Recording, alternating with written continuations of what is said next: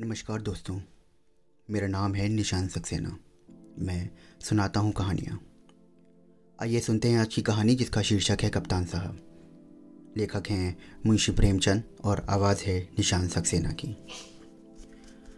जगत सिंह को स्कूल जाना कुनैन खाने के या मछली का तेल पीने से कम अप्रिय न था। वह सैलानी आवारा घुमक्कड़ युवक था।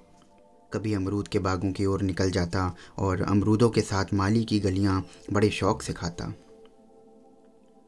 कभी दरिया का सैर करता और मल्लाहों को की डोंगियों में बैठकर उस पर देहात निकल जाता। गालियाँ खाने में उसे बड़ा मज़ा आता था। गालियाँ खाने का कोई अवसर वो हाथ से ना जाने देता। सवार के घोड़े के पीछे ताली बजाना, इक्को को पीछे से पकड़कर अपनी ओर खींचना और बूढ़ों की चाल पर नकल करना, उसके मनोरंजन का विषय थे। आलसी काम तो नहीं करता था, पर दुर्व्यसनों का दास था। दुर्व्यसन धन के बिना पूरे नहीं होते। जगत सिंह को जब अवसर मिलता, घर से रुपए उड़ा लेता।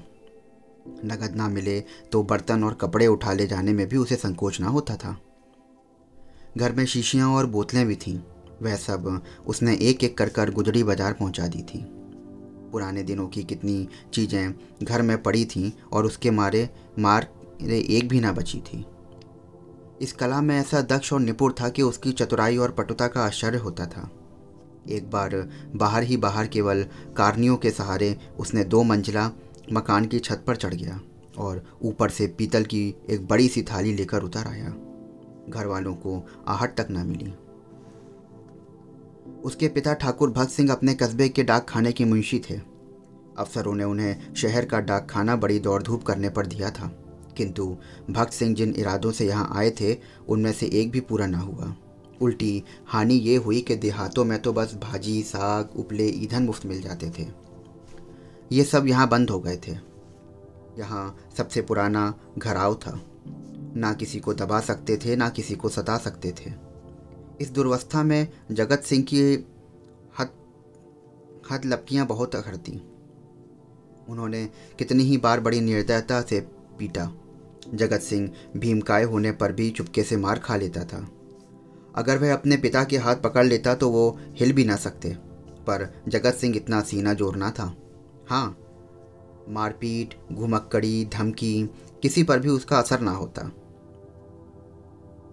जगत सिंह जो जो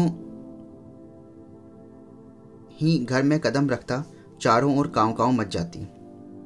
माँ दूर दूर करके दौड़ती, बहनें गालियाँ देने लगती, मानो घर में कोई सांड घुसाया हो। बेचारा उल्टे पाँव भागता। कभी कभी दो दो तीन तीन दिन तक भूखा रह जाता। घर वाले उसकी सूरत से जलते। इन तरस्कारों ने उसे निर्लज बना दिया था। कष्टों के ज्ञान से वह निर्द्वंद सा हो गया था। जहाँ नींद आ जाती, वहीं पड़ा रहता, जो कुछ मिल जाता, वहीं खा लेता। ज्यों ज्यों घर वालों की, उसकी चोर कला के गुप्त साधनों का ज्ञान होता रहा, वो चौकन्ने होते गए। यहाँ तब तक कि एक पूरे महीने भर तक उसकी दाल न गली। चरस वाले ने कई रुपए ऊपर चढ़ गए। गांजे वाले ने धुआंधार तकादे करने शुरू कर दिए। हलवाई कड़वी बातें सुनाने लगा। बेचारे जगत का तो निकलना ही मुश्किल हो गया। दिन रात तांग झाक में रहता पर घात ना मिलती थी। आखिर एक दिन बिल्ली के भागों छीका टूटा। भगत सिंह दोपहर को डाक खाने में से चले तो एक बीमा रजिस्ट्री जेब में डाल ली थी। कौन जाने कोई हलकारा या डाकिया शरारत कर जाए? किंतु घर आए तो लिफाफे की अचकन की जेब से निकालने की सुधी ना रही। जगत सिंह तो ताक लगाए हुए ही था। पैसे के लोभ ने जेब टटोली तो लिफाफा मिल गया। उस पर कई आने के टिकट लगे थे। एक बार टिकट चुराकर वो आधे दामों पर बेच चुका था। चट लिफाफा उड़ा दिया। यदि उसे मालूम होता कि उसमें नोट हैं तो कदाचित वह ना छूता। लेकिन जब उसने लिफाफा फाड़ डाला तो उसमें से नोट निकल पड़े। वह बड़े संकट में पड़ गया। वो फटा हुआ लिफाफा गला फाड़ फाड़ कर उसके दुष्कृत्य का धिक्कारने लगा। उसकी दशा उस शिकारी की सी हो गई, जो चिड़ियों का शिकार करने जाए और अनजाने में किसी आदमी पर निशाना मार दे। उसके मन में पश्चाताप था, लज्जा थी, दुख था। पर उसे भूल का दंड सहने की शक्ति ना थी। उसने नोट लिफाफे में रख दिए और बाहर चला गया। गर्मी के दिन थे। दोपहर को सारा घर सो रहा था, पर जगत की आँखों में नींद ना थी। उसकी बुरी तरह आँख गुंदी होगी। इसमें संदेह ना था। उसका घर पर रहना ठीक नहीं और दस पाँच दिन के लिए कहीं खिसक जाना ही अच्छा है। तब तक लोगों का क्रोध भी शांत हो जाएगा, लेकिन कहीं दूर गए बिना काम भी नहीं चलेगा। बस्ती में वह कई दिनों तक अज्ञातवास नहीं कर सकता। कोई ना कोई ज़रूरी उसका पता देगा और वह पकड़ लिया जाएगा। दूर जाने के लिए कुछ ना कुछ खर्च तो खर्च तो होना चाहिए। क्यों ना लिफाफे के एक, से एक नोट निकाल लूँ? क्या मालूम कि क्या हो जाए? उसी से लिफाफा, उसी ने लिफाफा फाड़ा है तो नोट निकालने में हानि क्या है? दादा के पास रुपए तो हैं ही। झक मार कर दे देंगे। यह सोचकर उसने दस रुपये का एक नोट उड़ा लिया, मगर उसी वक्त उसके मन में एक नई कल्पना का प्रादुर्भाव हुआ। अगर ये सब रुपए लेकर किसी दूसरे शहर में कोई दुकान खोल लूँ तो बड़ा मज़ा हो जाएगा। अगर एक एक पैसे के लिए उसे क्यों चोरी करनी पड़ेगी? कुछ दिनों में वह बहुत सा रुपया जमा कर लेगा और घर आ जाएगा। तो कितने ही लोग उसके इस काम से चकित हो जाएँगे? उसने लिफाफे को फिर निकाला और उसमें से दो सौ रुपये के नोट थे। दो सौ रुपये में तो दूध की दुकान खूब चल सकती है। आखिर मुरारी की दुकान में भी तो दो चार कढ़ाव और दो चार पीतल के थालों के सिवा और है ही क्या? कितने ठाठ से रहता है वो? रुपयों की चरस उड़ा देता है। एक एक दांव पर दस दस रुपए रखता है। नफ़ा ना होता तो इतने ठाठ कहाँ से निभाता? इस आनंद कल्पना में वह इतना मग्न हुआ कि उसका मन उसके काबू से बाहर हो गया। जैसे प्रवाह में किसी के पाँव उखाड़ जाएँ, उस तरीके से वो लहरों में चला जाए। उसी दिन शाम को वो बंबई चल दिया। दूसरे ही दिन मुंशी भक्त सिंह पर गबन का मुकदमा दायर हो गया। बंबई के किले के मैदान में बैंड बज रहा था और राजपूत रेजिमेंट के सजीले सुंदर जवान कवायद कर रहे थे, जिस प्रकार हवा बादलों को नए नए रूप में बनाती है और बिगाड़ती है। उसी भांति सेना का नायक सैनिकों को नए नए रूप में बना बिगाड़ रहा था। जब कवायद खत्म हो गई तो एक छरहरे डीले का युवक नायक के सामने आकर खड़ा हो गया। नायक ने पूछा, क्या नाम है? सैनिक ने फौजी सलाम करके कहा, जगत सिंह। क्या चाहते हो? फौज में भर्ती कर लीजिए। मरने से तो नहीं डरते? बिल्कुल नहीं। राजपूत हूँ। बहुत कड़ी मेहनत करनी पड़ेगी। इसका भी मुझे कोई डर नहीं है। अदन जाना पड़ेगा। मैं खुशी से जाऊँगा। कप्तान ने देखा बला का हाजिर जवाब। मन चला, हिम्मत का धनी जवान है। उसे उसने तुरंत फौज में भर्ती भर्ती कर लिया। तीसरे दिन रेजिमेंट अदन को रवाना हुआ। मगर ज्यो ज्यों जहाज़ आगे जाता, जगत का दिल पीछे रह जाता था। जब तक ज़मीन का किनारा ना दिखता था, तब तक वह जहाज़ की डेक पर खड़ा अनुरक्त नेत्रों से उसी को देखता रहा। जब वो भूमि तट जल में विलीन हो गया तो उसे एक ठंडी सांस ली और मुँह ढाप कर रोने लगा। आज जीवन में पहली बार उसे प्रियजनों की याद आई। वह छोटा सा अपना कस्बा, वो गांजे की दुकान और सैर सपाटे। वह सुहृद मित्रों के जमघट आँखों में फिरने लगे। कौन जाने फिर से भेंट होगी या नहीं? एक बार वह फिर इतना बेचैन हुआ कि जी में आया कि पानी में कूद पड़े। जगत सिंह को अदन में रहते तीन महीने गुजर गए थे। भांति भांति की नवीनताओं ने कई दिनों तक उसे मुक्त किए रखा। लेकिन पुराने संस्कार फिर जागृत होने लगे। अब कभी कभी उसे स्नेहमयी माता की याद आने लगी, जो पिता का क्रोध, बहनों के धिक्कार और सजनों का तिरस्कार भी उससे भी उसकी रक्षा करती थी। उसे वो दिन याद आया जब वो एक दिन बीमार पड़ा था। उसके बचने की कोई आशा ना थी, पर ना तो पिता को कोई चिंता थी, ना बहनों को। केवल माता थी जो रात की रात उसके सिरहाने बैठी, उसकी मधुर, स्नेहमयी बातों से उसकी पीड़ा को शांत करती रही थी। उन दिनों कितनी बार उसने उस देवी को नीरव रात्रि में रोते देखा था। वह स्वयं लोगों से जीर्ण हो रही थी। लेकिन उसकी सेवा शुश्रूषा से वह अपनी व्यथा को ऐसा भूल गया, मानो जैसे कोई कष्ट ही ना हो।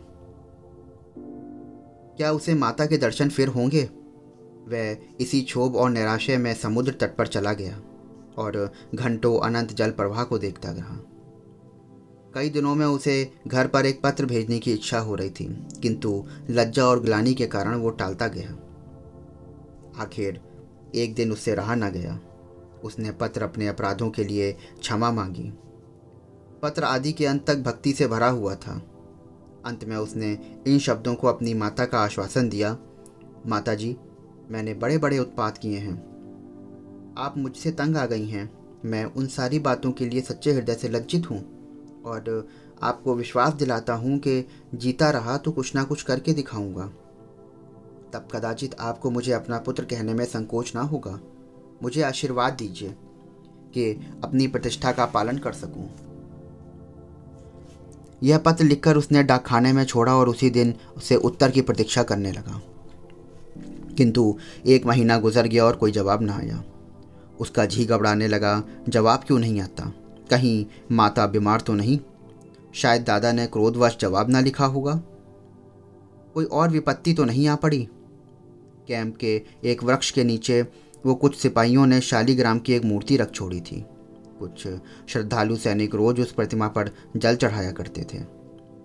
जगत सिंह उनकी हँसी उड़ाया करता था, पर आज वो विक्षिप्तों की भांति प्रतिमा के सन्मुख जाकर बड़ी देर तक मस्तक झुकाए बैठा रहा। वह इसी ध्यानवस्था में बैठा रहा कि किसी ने उसका नाम लेकर पुकारा। ये दफ्तर का चपरासी था और उसके नाम की चिट्ठी लेकर आया था। जगत सिंह ने पत्र हाथ में लिया तो उसकी सारी देह काँप उठी।